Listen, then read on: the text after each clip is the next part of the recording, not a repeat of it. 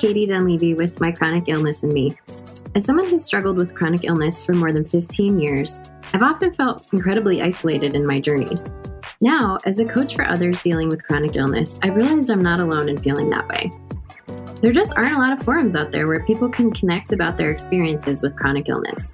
So, this is that space a place where we can educate each other about different illnesses, dispel myths, and most importantly, share our stories. Let's dive in.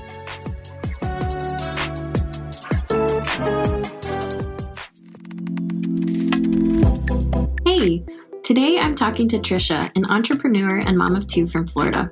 I talked to her about the mental math people with chronic illness do day to day, navigating health fluctuations with friends and long term partners, and how living with a chronic illness can shape how you see yourself and your gifts. Enjoy. Hi, Tricia. Hey, Katie, how are you? I'm doing well. How are you? I am good today. Thank you. Thank you so much for having me. Thanks for joining me. I'm really excited to talk. We did coach training together, but we haven't talked or or seen each other in months and months. So it's lovely to see your face. Yes, you too. It brings back great memories of that time. That was such yes. a special and formative time that I have a lot of affection for. Yeah, me too. In a in a weird way, I miss those really long, like ten hour days, yeah. three days in a row weekends. yes. Life changing though, right? Truly, truly. Yes. So I'm really excited to talk to you today. And m- most of the time, I've just been starting out by asking people to share a little bit about themselves. So I'd love to to learn a little bit more about you than what I know so far. Okay, so my name is Tricia. I live in Tampa, Florida. I have lived here since I graduated from college. I grew up in Minneapolis. So I've done both the very cold and the very hot. I'm 46 years old. I have two children. I'm married, been married for 25 years next week. Wow, congratulations. Isn't that crazy? Wow, that's amazing. We were babies. We were 21 when we got married. So wow. we're 46. We've been married for 25 years, and my two sons are 18 and 21. Oh, my youngest wow, cool. just graduated from high school and is starting college this fall, and my oldest is starting law school this fall. Wow, big milestones. Yeah, yeah, it's really crazy. So I am wife, mom. I am a personal development coach, which is my passion. I absolutely love doing that. And my husband and I are serial entrepreneurs. So we own multiple businesses through our life. We own a nonprofit that we make films oh, that cool. um, are encouraging and inspirational, and our nonprofit distributes them for free to educational and charitable institutions. So we do that. My husband is a keynote speaker. So we do all kinds of things, have all kinds of fun, and I juggle it all with chronic illness. Yeah. Wow. That's so much. I didn't realize that you also had a nonprofit in addition to doing coaching and your podcast, which can you tell us about real quick? Yes. Yes. So, one of my really fun side projects is a podcast called Book Fare. Book Fair, like the, you know, the little fairs you used to go to when you were at school, except it's spelled F A R E, as in come to the feast of all of these wonderful books. So you can find it on all the podcast apps. Me and two other moms host this podcast, and we are all about helping people enrich their lives through good books, fun books, wholesome books, books for you, books to help moms if you're like feeling like I never get to use my brain to do anything deep and meaningful, like using good stories and literature as a window into that, and also how to create a family culture around books and reading that is enriching and meaningful for the family. So I love that project. I am a lifetime literature nerd. So that is a super lot of fun. We have been, we're on our almost 75th episode. So, wow. Yeah, it's really fun. It is really fun. I've I've listened to a couple episodes since you told me about it a couple like a month ago, and I love listening to your guys' conversation and and hearing what you sort of think about the different books that you talk about. Or last week you talked about how any how the enneagram relates to literary interpretation, right? And that was fascinating to me. Yeah, so much fun through the lens of Harry Potter, right? So everybody yeah. can have fun talking about the Enneagram and literature together.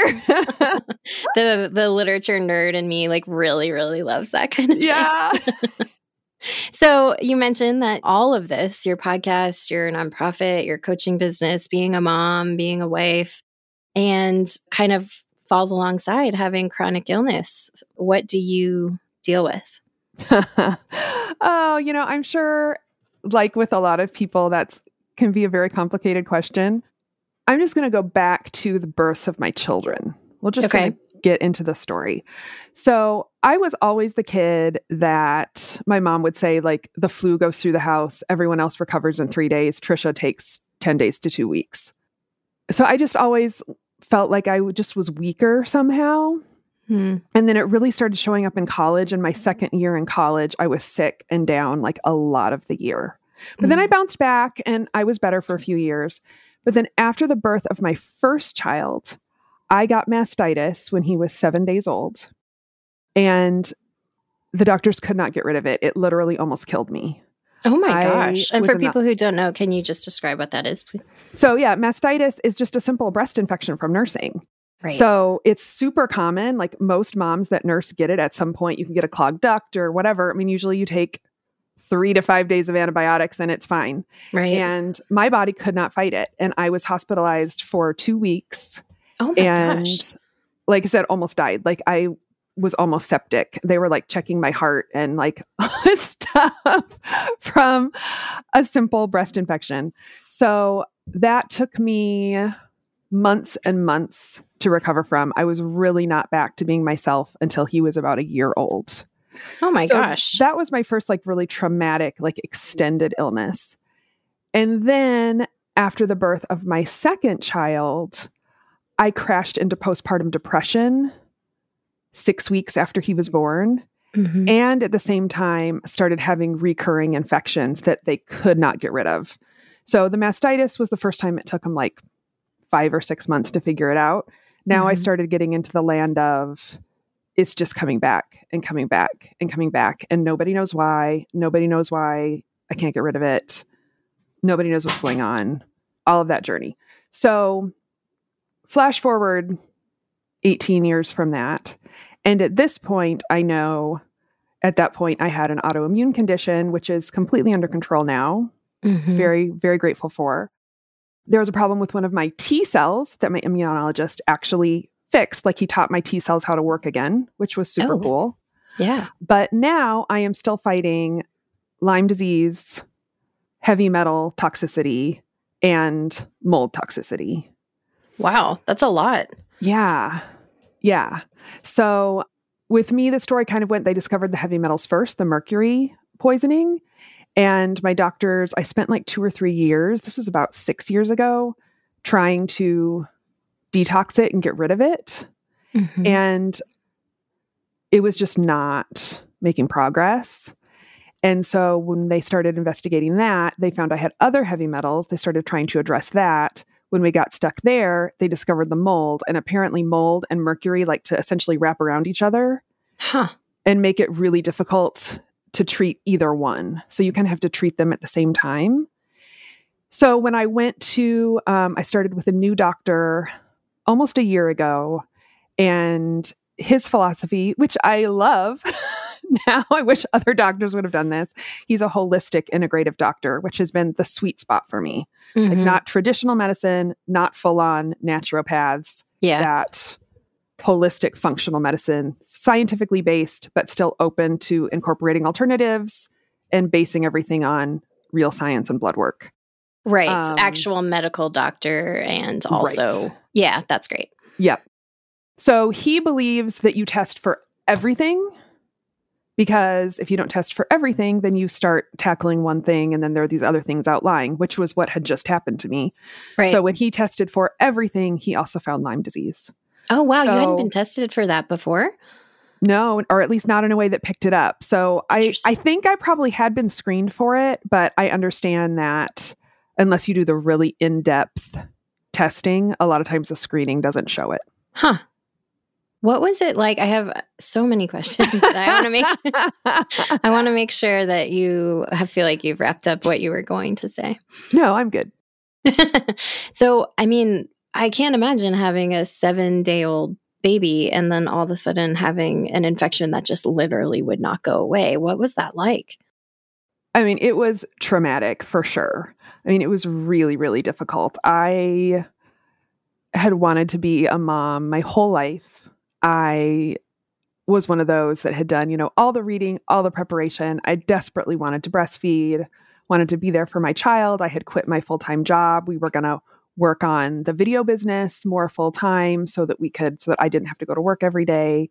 Mm-hmm. And I essentially had to leave him with grandparents and just be sick for months. And like there was a point where they had to transition him to formula without me while I was in the hospital and I am having to get up in the night. They're making me get up and pump every three hours so that like the milk doesn't back up and it doesn't make the infection worse, right? So I'm right. having to set an alarm and get up every three hours to pump and pour the milk down the drain. Right. To take care of myself. And I'm just sitting there crying because my baby's at home without me, mm. having to adjust to bottles and formula without me. And I'm missing, like, I missed so much of the first like three or four months of his life. And it was, it was really, really hard. That sounds really, really hard. I can't I can't imagine being like I'm literally creating this milk to nourish my child, right? That's what that's what we all hope we're able to do. Yeah. And lots of people don't or can't or don't want to and that's totally fine. Yeah. But to be producing that and then and then having to get rid of it. Why didn't if you don't mind my asking, why didn't why weren't they able to feed your baby the milk you were producing? It was because of the type of infection I wound up having that usually you can, even when you have mastitis, but the specific type of infection I had, there was a chance it could be passed on to him. Oh, interesting. Oh my gosh. And he was just not not able to be there with you. You said you had grandparents taking care of him a lot. Yep. Man. Yeah, my mom came down from Minnesota to help and my husband's parents live here and they just I mean, they just had to move in and like help take care of the baby. Oh man. How and you said it was like a year before you felt totally normal again? Yeah, for sure. I mean, it was it was 6 to 7 months before I could really even function on my own and I still didn't like feel that great. And then wow. it took me several more months to really get back to where I felt like I was strong and healthy and vibrant again. Wow. Do they know what caused the infection now? Like looking back, do you have any more insight into that? Well, what I do have insight into is remember I said I had a T cell that wasn't working? Yeah. So apparently, the T cell that I needed to fight that particular infection, I didn't have, or they weren't working correctly. Huh. So when the immunologist finally diagnosed that, and then there was a couple of vaccine type treatments I was able to take that actually taught my T cells how to work again. So apparently I could fight it now, but at the time I couldn't. So I did not have what I needed to fight it. And so what kept happening was they'd give me a round of antibiotics. And if there was even a tiny, tiny bit left, it would come back. So they wound up having to have me on IV antibiotics at home for oh my like gosh. weeks and weeks. Did you have just, to have people come like switch it out and everything for you? Mm-hmm. Well, yeah. I could I could do I could hook it up myself, but they had to like come every week and bring the refrigerated little ball things. oh my god. How did you communicate about that situation with other people in your life? I mean, obviously it sounds like your your spouse and your parents and his parents were super supportive, but what about your friends and other family?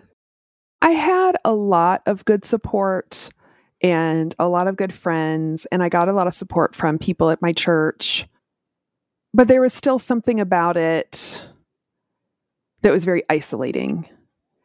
And it was so different. Like, I didn't know anybody that had been through anything like that. And so, when you know you're having an experience that's unique to anybody you know, and everyone's just kind of flabbergasted by it, like, what? Mm-hmm. Well, this is strange. Why is this happening to you? You know, and they're they're not trying to be mean or anything like that, but you don't really have a community of people and I didn't know how to find that. Mm-hmm. And so processing it was very hard.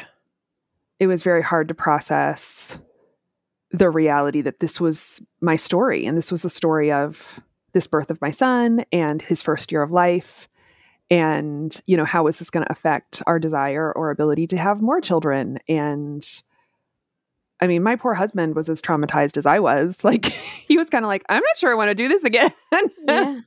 and we eventually decided you know that we would that we'd have a second but there was a lot to process that was really really hard.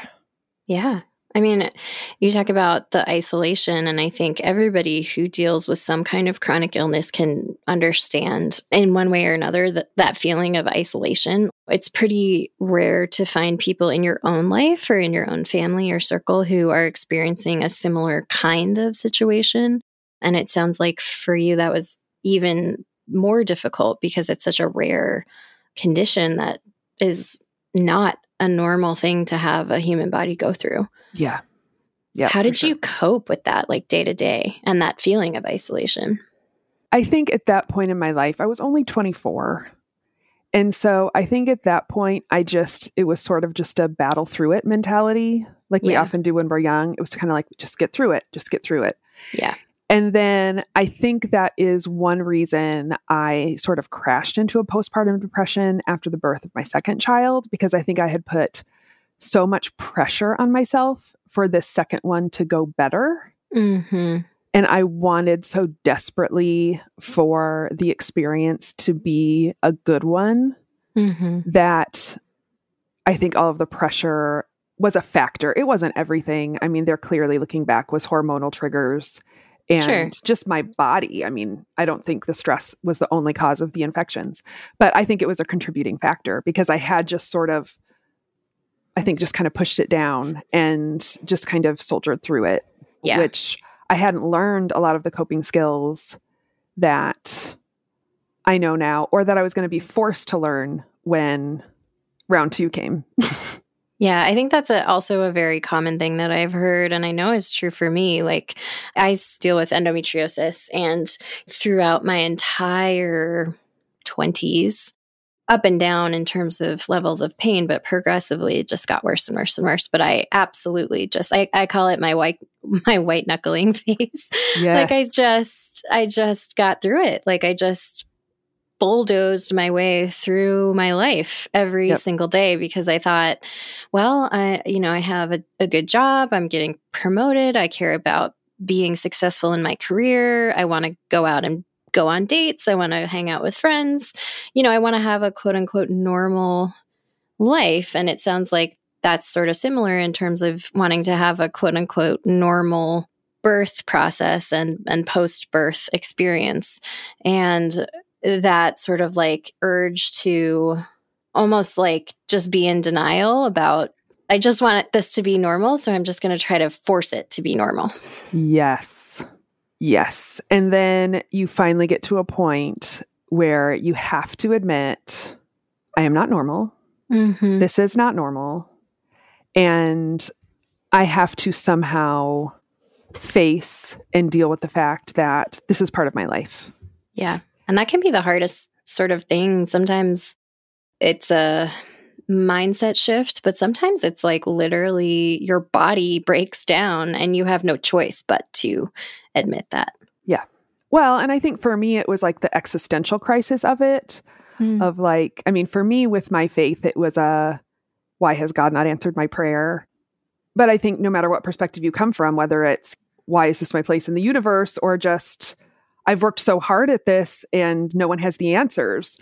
Like, yeah. no matter what perspective you're coming to it from, there is this sort of existential why? Why is this happening? Why can nobody fix it?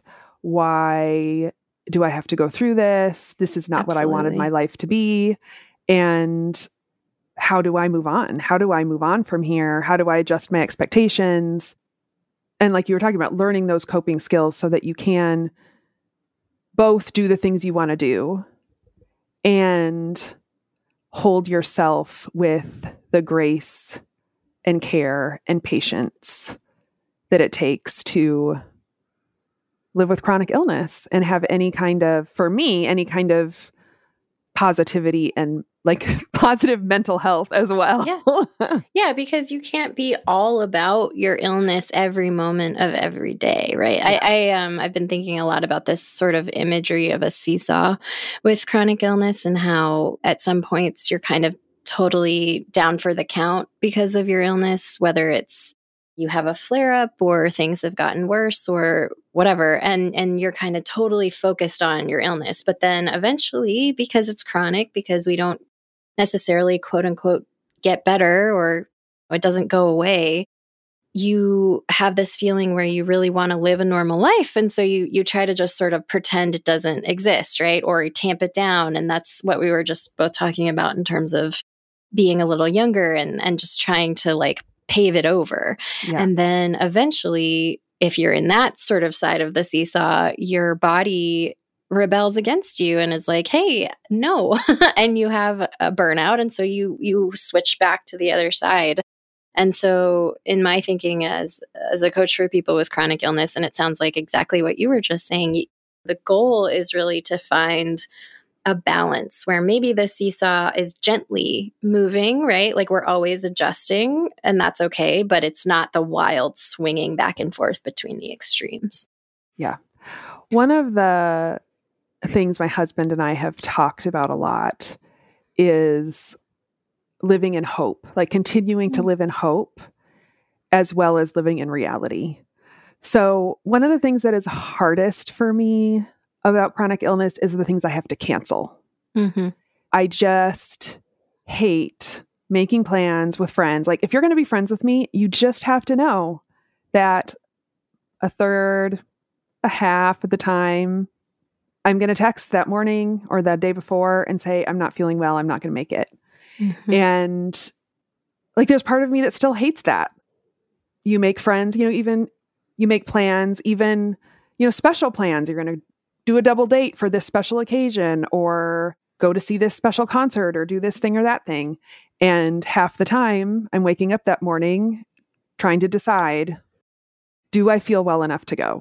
Yeah. And those are the decisions that can like torture me the most because I hate having to make that call all the time of how much of a push will this be versus how bad I'm feeling versus I mean if something's special enough like you were mentioning my podcast we had a book fair weekend this past fall where it was a Friday night and a Saturday and people came in from out of town to do oh, it cool. and I mean unless I had just been in bed with a flu or a horrible migraine, I mean, I would be there. Right. Because it was special and it was an event we were putting on. And if I needed to recover for a few days after that, that would have been fine.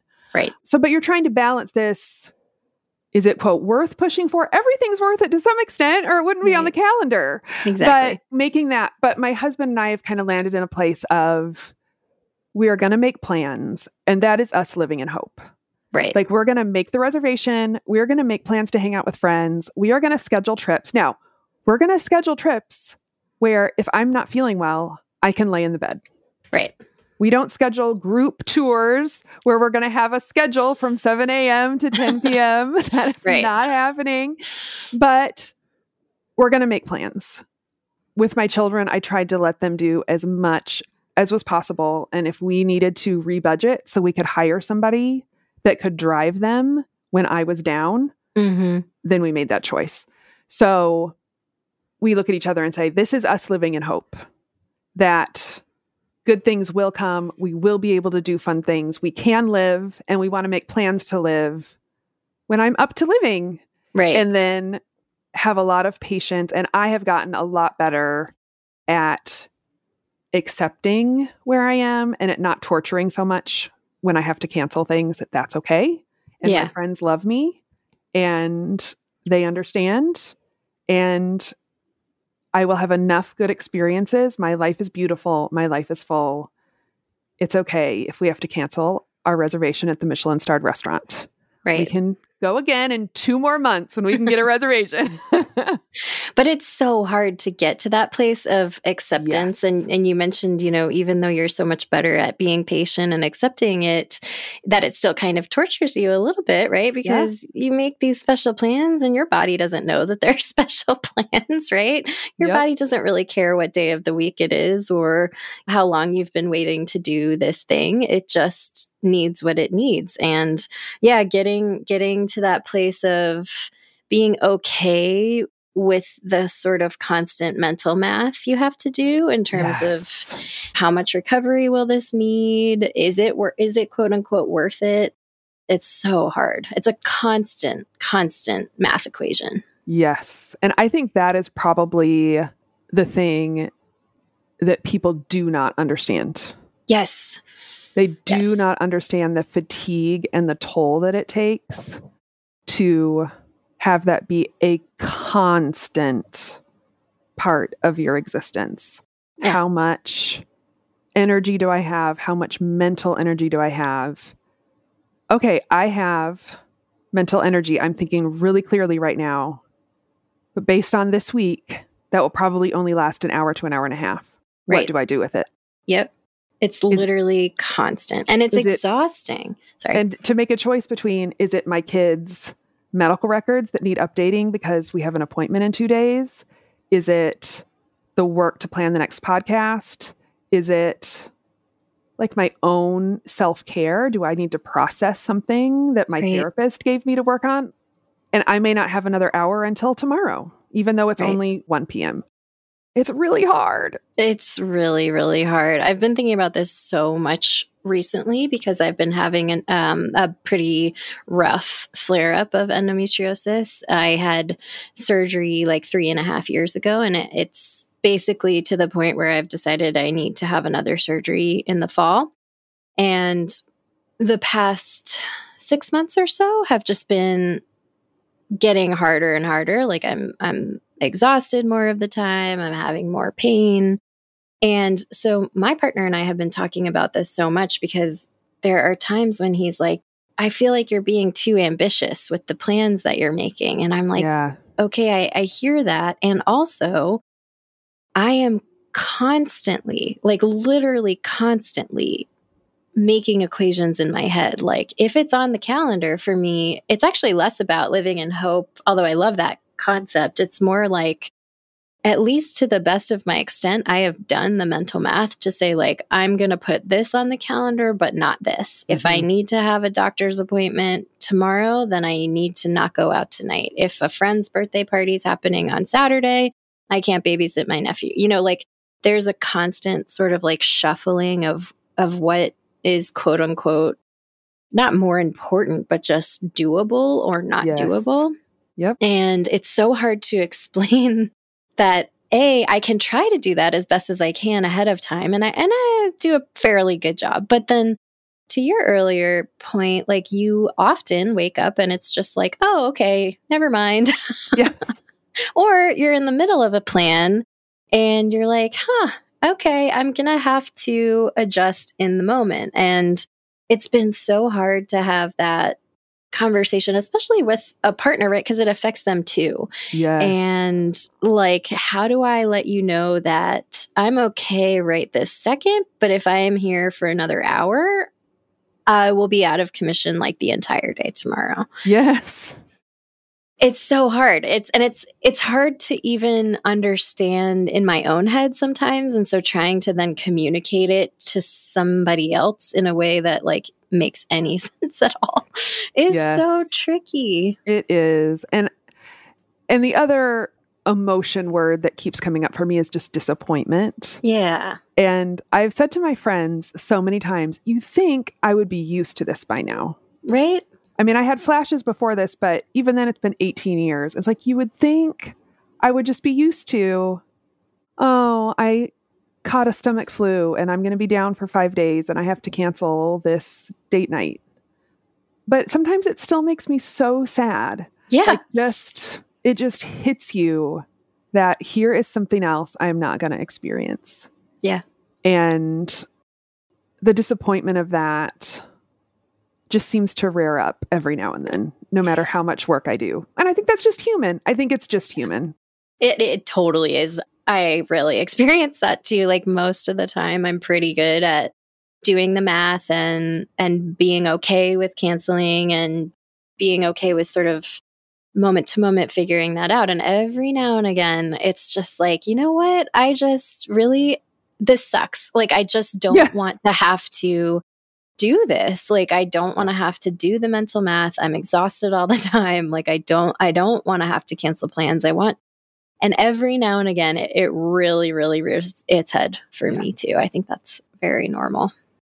you were talking about trip planning a minute ago and going on this trip in, uh, to Italy in September, which I'm very excited about. But it's also like a hiking trip, and so Ooh. I'm also nervous about it because yeah. of pelvic pain and and I've been thinking a lot lately about like, okay, how can I like basically take a month of a buffer afterwards to because I know I'm going to you know, you were talking about Book Fare weekend and how unless you were literally bedridden, you would be there no matter what, even if it meant you had to make up for it afterwards. Right. And I think that's another thing that that's pretty common that a lot of people don't understand is like we can also go into something knowing that we are making a choice that's not ideal for our body.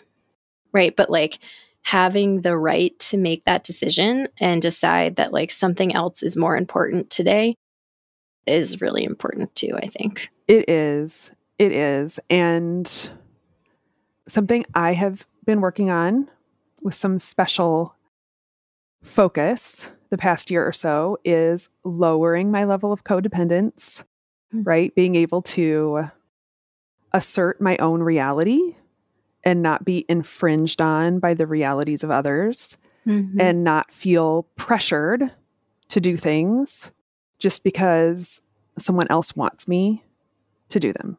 Mm-hmm. And I think as women and moms, a lot of us struggle with that. Like I I know it's kind of everywhere. But what you said about being important to be empowered to make our own choices that's a really simple sentence, but it can be really hard to live out. And so, I guess just to anyone who's listening who fights chronic illness on a day to day basis, I just want to say out loud you have the right to live within your own choices of what is right for you and what is right for your body, regardless of what other people expect of you, want of you, or think is, quote, normal. Right. Because it, only yeah. you can know you. Only you can know. And it can be so difficult when somebody might see a picture of you, right, on a beach in Argentina and they're like, but look, look, you're fine. You look fine. And it's like, no, I made that choice that day, that moment. And I knew what that was going to mean for me. And you didn't see a picture of me the next day in bed, you know? Like, it's just, it's so important to be able to make those decisions. Yeah. If you don't mind my asking, how do you and your husband juggle that in terms of you said you, that you like to live in hope and put it on the schedule and and I love that concept. How do you handle it when maybe you're not physically up for something but it also affects him and like how does that sort of shake out if you don't if you don't mind sharing? For us, I think it has been an issue of developing really open, honest, authentic communication. Mm-hmm. And that sounds so basic, but when I look back, like not only did I do white knuckling through it, he also did white knuckling through it. Right. This is just the way it is. It's fine. It's fine. It's fine. just you know? get through it. Just get through it. Right. Just get through it. But then you realize later that he was pushing things down and not dealing with it and not dealing with his own emotions about it and not right. wanting to tell me that he had emotions about it because he didn't want to add to my burden. Right. And there were times when I was pushing through and doing things that I thought were important for him, not talking to him about it, just deciding within me, oh, this is important to him. So I'm not going to tell him I'm feeling this way. So we weren't really having open communication. And then we were all building up, we were both building up hurts. Yeah. and things we had to get over later. So we went through the we're not communicating great about it stage. Mm-hmm.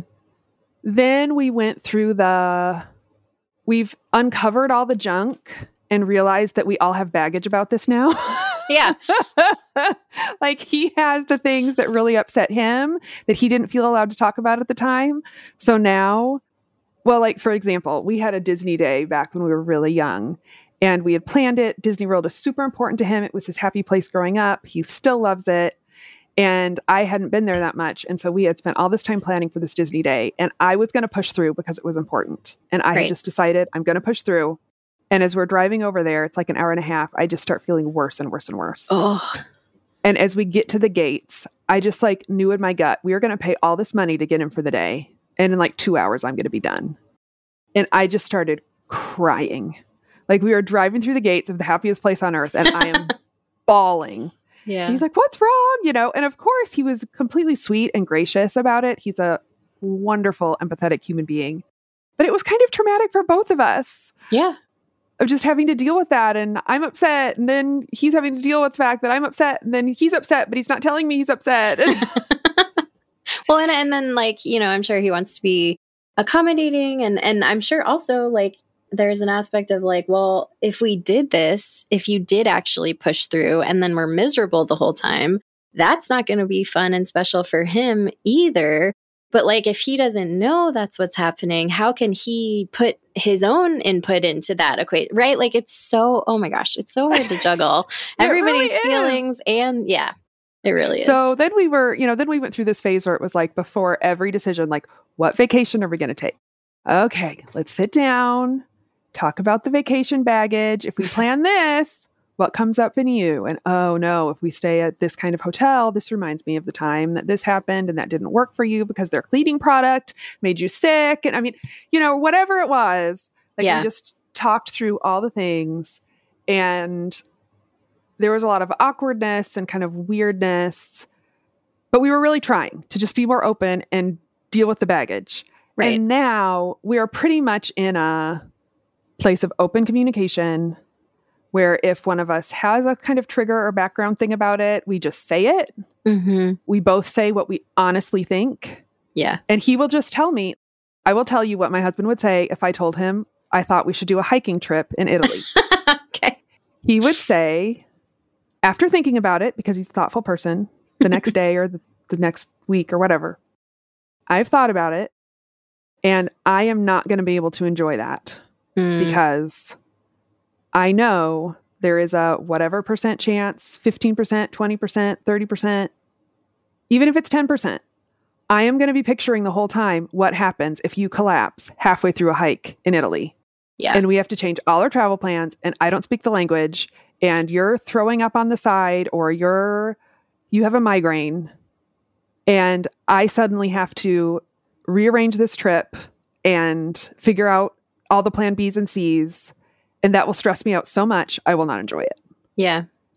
And so I say that's okay. Maybe if my track record gets better, which as I live in hope, I hope and pray that in a year, two years, three years, I'm going to be stronger and better. Mm-hmm. And maybe we will get to do that someday. But Mhm. if hiking in Italy is something I cannot do at this point in my life, it is just okay. There are plenty of beautiful, wonderful things we can see and experience together that are more ideal for my situation. Yeah.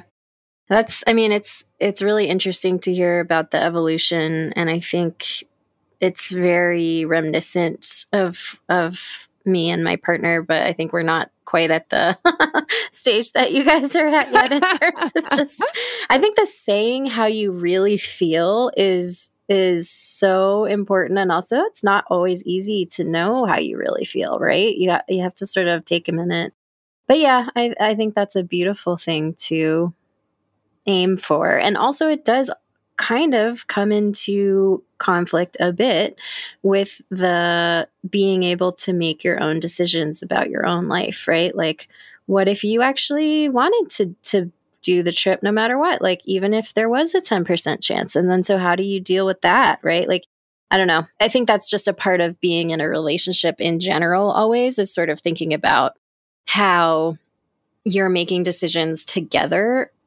but also it's so much more amplified. It can be so much more amplified with a chronic illness thrown yeah. in the mix. Yep. Well, I will tell you, if hiking in Italy was my dream and I wanted to do it now, I would go do it with a friend. Yeah.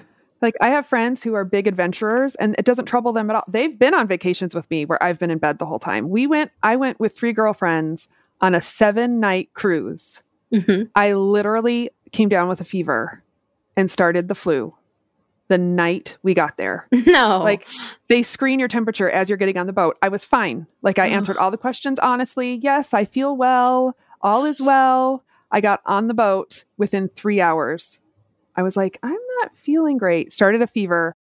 I spent the whole trip in the cabin. No. I came to dinner twice. The people that were at our table asked them if I was a cancer patient. Oh my God. I came to dinner once and I looked so bad the next night. They were like, Is this like an end of life cruise? oh my God. but you still, did you have, but you said your friends were totally fine with it? And they were completely fine. I gave them the freedom, of course, to go out and do whatever they wanted to do. We had a yeah. great time. Yeah. And a couple of those women, if I said I wanted to go hiking in Europe, they'd be like, Great. Yeah, we'll figure go. out a plan B. And if you get sick, We'll leave you in the hostel. It'll be yeah. fine. but that does not work for my husband. Right. So right. that's fine. We don't plan stuff like that right now. Yeah, I think that that's a really good point is that it doesn't always have to be with a specific person. It can be by yourself or with other people as well. Yeah. Because certain people deal with things differently and that's okay for too. Sure. Yeah. Absolutely. Yeah. I think that's really important. So, how is your day to day life right now with Lyme disease and some of the other things you mentioned in terms of mercury? I don't want to say poisoning. What's the right term? Toxicity. Toxicity. Yep. How does that impact you right now? So, when I walked into my first holistic integrative medical doctor, I had had very little progress made really for let me think, five, like six or seven years, I, I could not find any way to really make progress. But when I walked into her office in 2012, I told her I was operating at about 30% or less 80% of the time. Wow. So that's where I was then. So mm-hmm. that's hard, like really yeah. hard and not yeah. great. I would say now I operate at around 50%, probably about half the time. Mm-hmm.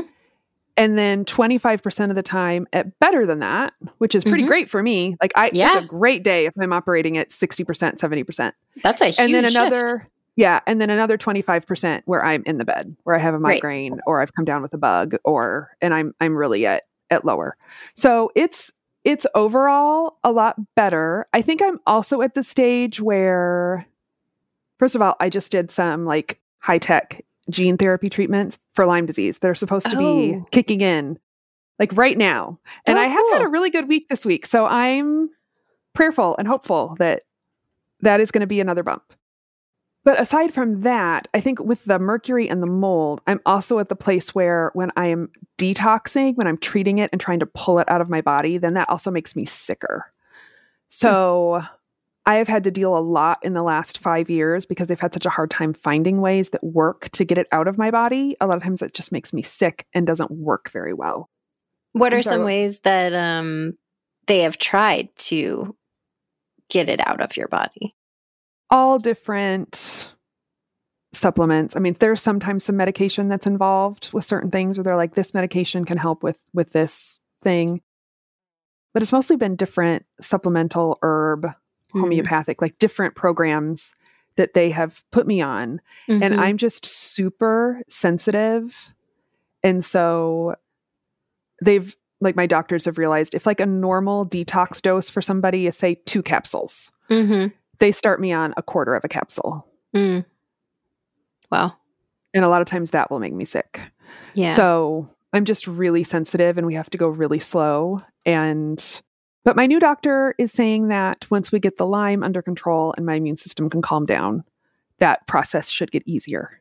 So, living in hope. Yeah, supplements are so tricky because a there's I mean there's such a sort of minefield of people in the quote unquote health and wellness industry just trying to make money off of selling people supplements, right? And people will take anything if they think it'll help their chronic illness because of course i mean i went through a huge phase of like five plus years of castor oil and all these different pills and supplements and et cetera different diets and you'll try anything when you feel terrible for a while. So it, it can be really uh, sort of perilous in terms of like whose advice you're taking and what you're putting into your body with the hope of making yourself feel better right Right.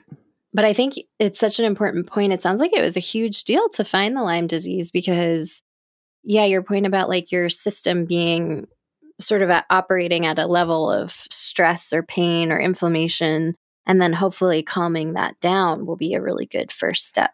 Yes, my doctor, what he said to me when he diagnosed the Lyme was this is keeping your immune system both on high alert and exhausted all the time. Right. So it's like always running around in emergency mode and always exhausted. And Right. so it's hard for you to make room to detox. It's hard to, this is why you get a cold and you're down for three weeks Right. because you just don't have the bandwidth. Your immune system doesn't have the bandwidth to fight it. Yeah. So, That reminds me a lot of um, the sort of equation about chronic pain and particularly pelvic pain. But I think it's I think it's across the board with chronic pain. It's like at the same time your pain thresholds are so much higher than everybody else's because you're operating your two is most other people's like 12 on a scale of 1 to 10 right. so uh, on the one hand you're you're operating at such a higher level of pain threshold because you have to but on the other hand the cup is so full that like one other thing poured onto it can send you into a crazy spiral so like breaking your toe which might not be a huge deal for somebody else is all of a sudden going to launch your body into like a months long flare of other pain. It's, it just reminded me of what you were saying about like both running around and exhausted all the time. Yes. Yes. I Not a like, fun way to be. no, I was he said that and I was like, that's what I feel like. I feel like that's what my body has been doing for 10 years. oh my god. Yeah, I really hope the the Lyme disease treatments work. Yeah, me too. They're called SOT and they they take your blood and they find the exact specific bacteria that you Hmm. have and they give you a gene therapy that attacks that specific bacteria Hmm. and does not let it duplicate anymore. Within 6 months it's eradicated. Huh. What's the what is the therapy? Is it injections or pills? It's it is a an IV. It's just one IV treatment huh. One total? For each bacteria that you target.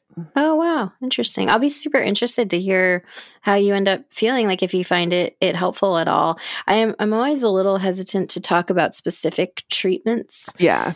here, especially like I feel very comfortable talking about it with endometriosis because at this point I know more than most doctors about it.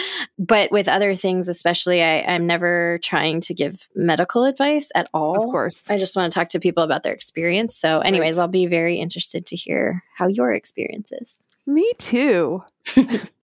So, if there's, what do you think? I like to kind of ask people, like, what do you think would sort of shift the field in terms of either specific illnesses and diseases you've experienced or chronic illness in general? Like, what would be something that you think would make a really significant difference in this space for people? That's a great question. I when I look back on my story, if there was something that I wish somebody would have told me 15 years ago, I think it would be settle for things that aren't working. Hmm. When I look back, initially it was putting myself in the hands of just regular medical doctors. I got a traditional primary, a traditional allergist, a traditional immunologist, and rheumatologist. And there were some minor improvements, but I sort of stayed on that Mhm. hamster wheel. even when they were all essentially looking at me going, Well, have you thought about therapy? Yikes. And like asking Brett to leave the room so they could ask if I was being abused at home, you know, which mm-hmm. I get they have to do that when you're sitting in their office crying. But I'm like, no, I am crying because you are not helping me and I Yeah. feel terrible and you are telling me there's no reason for it. Right. I there's something wrong with me and I don't know what it is and you're telling me it's not there. Yes. And looking back, I spent way too long with doctors who are not helping me. Yeah. And then what I did next was I went full on natural and went to like an acupuncturist and put myself in her hands for a while. And then I did like a kinesiologist. And then like I did these practitioners. But even when I look back at that, that journey would have gone so much faster. I gave the acupuncturist almost two years Oh wow. and it was not it was not moving the needle it was helping me manage symptoms Right. but it was not making me better Mm-hmm. and looking back i wish in six months i would have said this is not i'm doing every i mean i put myself in her hands. I had a couple friends who had used her. She was supposed to be the best in town. Mm-hmm. and i mean if i would have felt like anything was harming me or uncomfortable i would have pulled out of course. But basically i took all her advice. Like i spent the money i did the supplements i did i came twice a week for treatment. And i wish i would have said after six months this is not moving the needle instead of 20 months. Yeah. That's really interesting. I think that's something that happens a lot because when you're in it, it's hard to sort of pull the lens back and say, is this working or is it just helping me manage symptoms? I think it's a really beautiful and important sentiment to people to say, like, take a minute to really assess if it's moving the needle and if not do something else. And the something else can be so hard right? Because like yes. there's such a scramble sometimes of like well what do i do next right? But i think it's really important to have that first step of awareness of like is this actually working? And if not i might not know what the next step is but i should not keep taking this step. Yeah. and even if so then i found this doctor that really helped me and that was awesome but then i plateaued with her Mm. And I stayed with her plateaued for like three or four years because she had helped me before. So I trusted her. right But it took me four years to go, wait a minute. I mean, I'm glad I'm at 50%, 50% of the time, right but do I want to live here for my whole life? right No, like yeah. there's something, we're not making any progress. We've been trying to address the same thing in the same ways for three years and it's not working and I'm not better. And no, it's not fun to find a new doctor, but man, now I'm really glad I did because he found other things that needed Yeah. to be addressed. Yeah. I think that kind of goes to the concept of like once you're out of survival mode, which sometimes you can't do anything except Yes. manage your symptoms, right? Like you Absolutely. that's like the people that I tend to work with in coaching are kind of helping them come out of survival mode. So there's that. That's a whole different thing. You really have to sort of just be and figure out how to how to get out of survival mode before you can do any of the things I'm going to say next. But after that, there's this concept of like leveling up, not settling. Like yes, it's great if something has worked in the past and it's amazing if it keeps working, if it keeps making you feel better. But being aware of like, have you hit a plateau? Have you been seeing the same doctor for three years and, and really not noticed a change except for for the first six months? And how do you kind of like take where you are as a new baseline and how do you level up from there? Which is kind of a, a whole different level of like managing your chronic condition, right? Yes. Not just sort of sticking with the same things because they've worked in the past, but really thinking about like, how can I make it even better if that's possible? Yeah. I'm really glad that you're at that point of Yeah. leveling up. That makes me Yeah. really happy. Well, and I just wanted to say, as much as I was just talking about, I wish I essentially would have moved on faster and gotten to some of these points quicker. I also just want to very clearly say that I have been through the times of survival mode where changing a practitioner was not even an option. Oh, there was no bandwidth for You're just surviving. You are just surviving that spot you are in, whether it's just with yourself or with what's going on with your family, your kids. Yeah. And it is always okay to give yourself space and grace to be where you are. And if there's no more, there's no more. Yeah. And you can't you can't do anything about it and that's okay. Do you know spoon theory? Yes. so for for listeners who don't know, spoon theory is a concept within the chronic illness space that everybody has a certain amount of spoons to give to different activities, right? So maybe for a person who doesn't suffer from chronic illness, it might take a half a spoon to get up and take a shower and get dressed and go to work or it might take three spoons to go on a business trip for a week or you know etc but for people with chronic illness you both have more limited spoons and they and every action can take more spoons. Yeah to do. So for me, when I, you know, before my surgery, for example, getting up and taking a shower and getting ready for work just about depleted my spoons for the entire day because it was so much effort. So it just made me think when you were saying like it's always okay to take space and just take what you need. I think it's so, so, so important. There are times and for a lot of people with chronic illness and pain, it's going to happen multiple times throughout your life that you are just in survival mode. And yep. it's okay. It happens to all of us. And it's really important to like honor that and to just do whatever you need to do. And then everything else we're talking about in terms of communication and finding new practitioners or dealing with how to go on a trip, stuff like that. That is all beyond survival mode. Like yeah, that right. will come, but first you have to take care of yourself. Yeah. I hit a moment a few months into postpartum depression and chronic illness. So I was depressed emotionally, very sad anxious, not sleeping well, and fighting infection. I had to have help all the time. My oldest was three, and we had him in a three year old preschool three days a week. And then the days when he was home, we had somebody come and help me. So I literally couldn't be at home with my two children by myself on a regular basis. Mm-hmm. And I felt so worthless. Hmm. I, it was at this point in my life that I started to realize all of the messaging that I'm sure people didn't even intend to give me. I'm not even sure all the places it came from.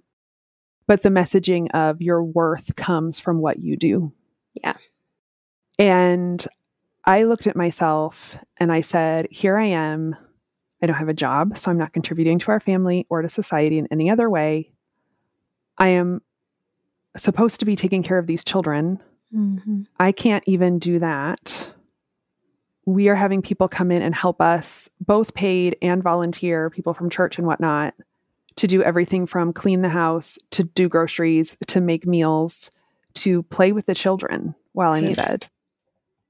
And there was a time where I was near suicidal. Like I say, I wasn't mm-hmm. quite suicidal, but I got near it. Mm-hmm because I literally felt so worthless. I thought it would be better for my family if I died and he could go marry someone else that could actually be a mother to these children. And what I had to learn through the beautiful people around me and a really good therapist and a really great church was my identity was in who I am and the love that I have to give and the presence that I have with my kids. I remember when my therapist said to me, No one else can be their mother like you, no one else can cuddle them like you. Even if all you can do is once a day sit on the couch with them and cuddle them and read them a book and be present you are being their mom. Mm-hmm. And you are being successful as a mom. Yeah. And I did not believe her when she first said that to me. And it took a long time Yeah. to do the inner work to make that true. But now I know it's true. And the other thing I know is true, I, I may start crying saying it, is that for every party I've had to cancel or trip that's gone wrong, there has been a gift on the other side that has made our family's life richer and more beautiful. Hmm. My boys, I used to feel terrible that I was not out there taking them to the park and the pool and museums and the beach like all the other moms that had energy. They are two of the most beautiful human beings. They are so empathetic and caring. And I credit my husband a lot with that because he is one of the most empathetic men you will ever meet and is just such a wonderful, open hearted, relational person that he really helped keep all of that relationship open and caring through the troubled times. But I watched my kids reach out their hearts and empathy to kids who were different than them, Yeah. kids who were being bullied, because they had just had to be raised in a house where we tenderly cared for each other every day because we did survival mode. Right. And because we couldn't all be the same, my youngest son also has some special needs. And so there were challenges with that, but they are also really special, beautiful individuals.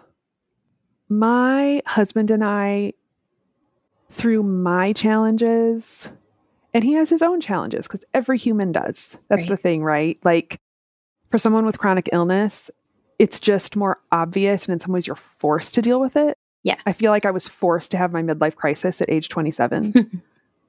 but by working through those things together, we have the most beautiful, confident, loving, nurturing, powerful marriage.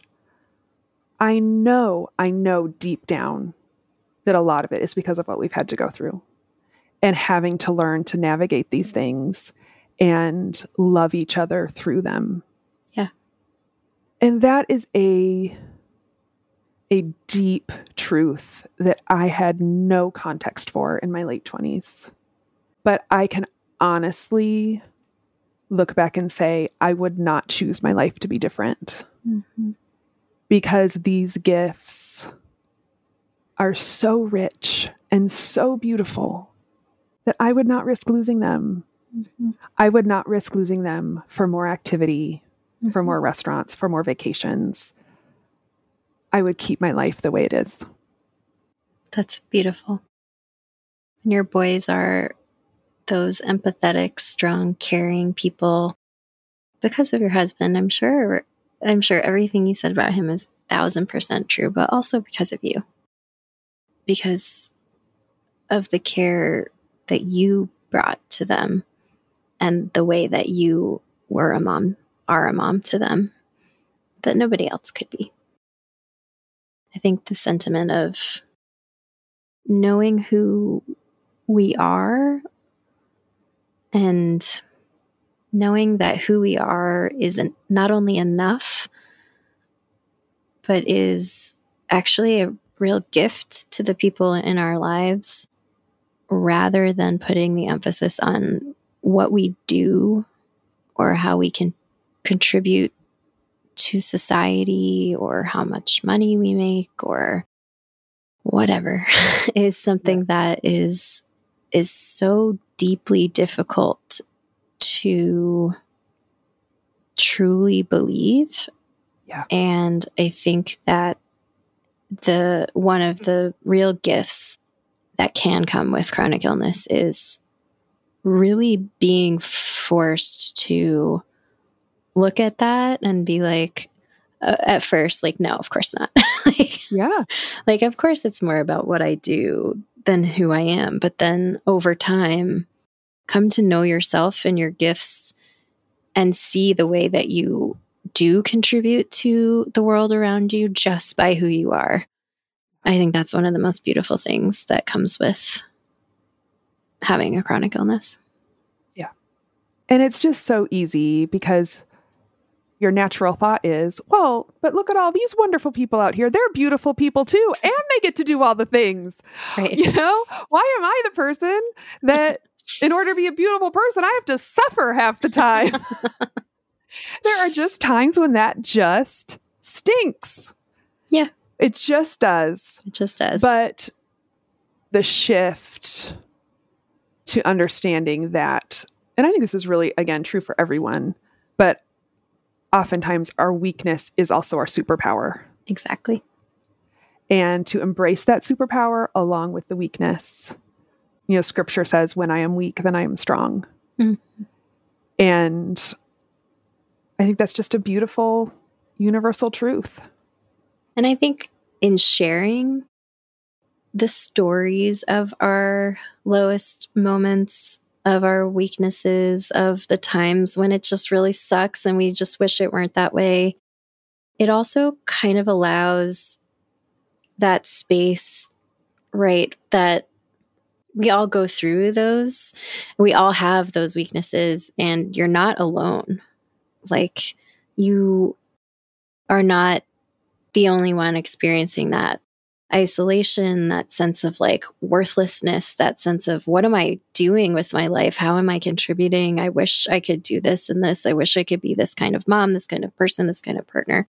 It's such a common thing to go through and and Yeah. if you sharing your story and thank you so much for sharing it helps somebody else feel like they're just not alone Yes, that's to me the most important thing. Absolutely. Thank you so much, Tricia. This was a lovely uh, conversation. It was great to talk to you. Oh, well, thank you for having me. It was an honor and a pleasure to get to have this conversation with you. And I look forward to following this project. I'm super excited for you. And I know it's going to be encouraging to me to listen to your episodes as well. I hope you enjoyed my conversation with Tricia. Talking to her was incredibly impactful and moving for me, and I really hope it was for you too. Stay tuned for our next episode in two weeks. In the meantime, if you want to learn more about me or about coaching, visit my website at www.reviveandthrivecoach.com. You can always email me at katie at reviveandthrivecoach.com or check me out on Instagram. It's Revive and Thrive Coaching. All right, can't wait to see you next time. Thank you.